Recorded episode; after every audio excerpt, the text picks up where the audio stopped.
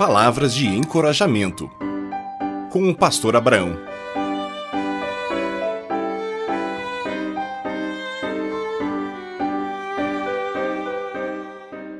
A amargura é algo amargo ou algo que não é gostoso. Já passou por essa experiência? Na área da alimentação, com certeza. E na vida emocional? O contrário de amargura normalmente é denominado de doçura, consolo e estar amparado. Na área sentimental, a amargura pode ser uma tristeza ou angústia e até uma aflição por causa de alguma dificuldade extrema. Pode ainda ser um ressentimento que é uma mágoa guardada. Há uma expressão popular que diz, "Estou na rua da amargura." Esta demonstra um excesso de sofrimento, desamparo e solidão. A Bíblia tem muitas referências sobre a amargura. O livro aos Hebreus, por exemplo, diz para deixar que a raiz da amargura se desenvolva. Não permita, pois esta priva as pessoas da graça de Deus. Afasta as bênçãos divinas. Eu menciono aqui como exemplo a erva daninha tiririca. Essa planta prejudica todas as culturas de produção de alimentos. Ela se propaga através de raízes que produzem pequenos tubérculos, que por sua vez fazem nascer uma nova planta, tomando conta do terreno.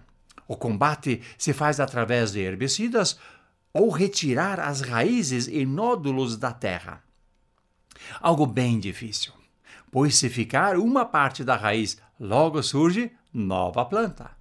A amargura, ela surge muitas vezes após sofrer alguma injustiça e se desenvolve a partir do momento quando os problemas são o foco de toda a atenção e não as soluções.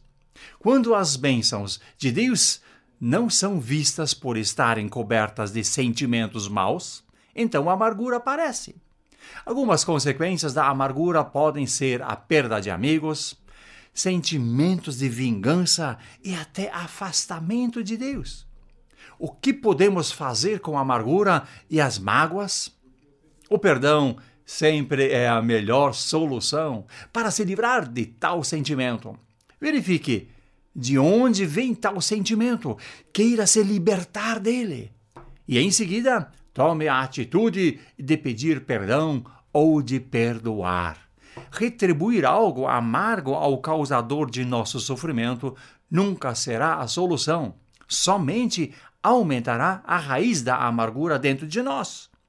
O povo de Israel usava o julgamento de olho por olho, dente por dente. Neste tem a retribuição da mesma moeda. Jesus ensinou que o amor cobre a multidão dos pecados. Pagar o mal com o bem é a solução permanente. O sangue de Jesus limpa de todo o pecado e a amargura está no meio. Ela é limpa totalmente. Creia e viva bem em Jesus.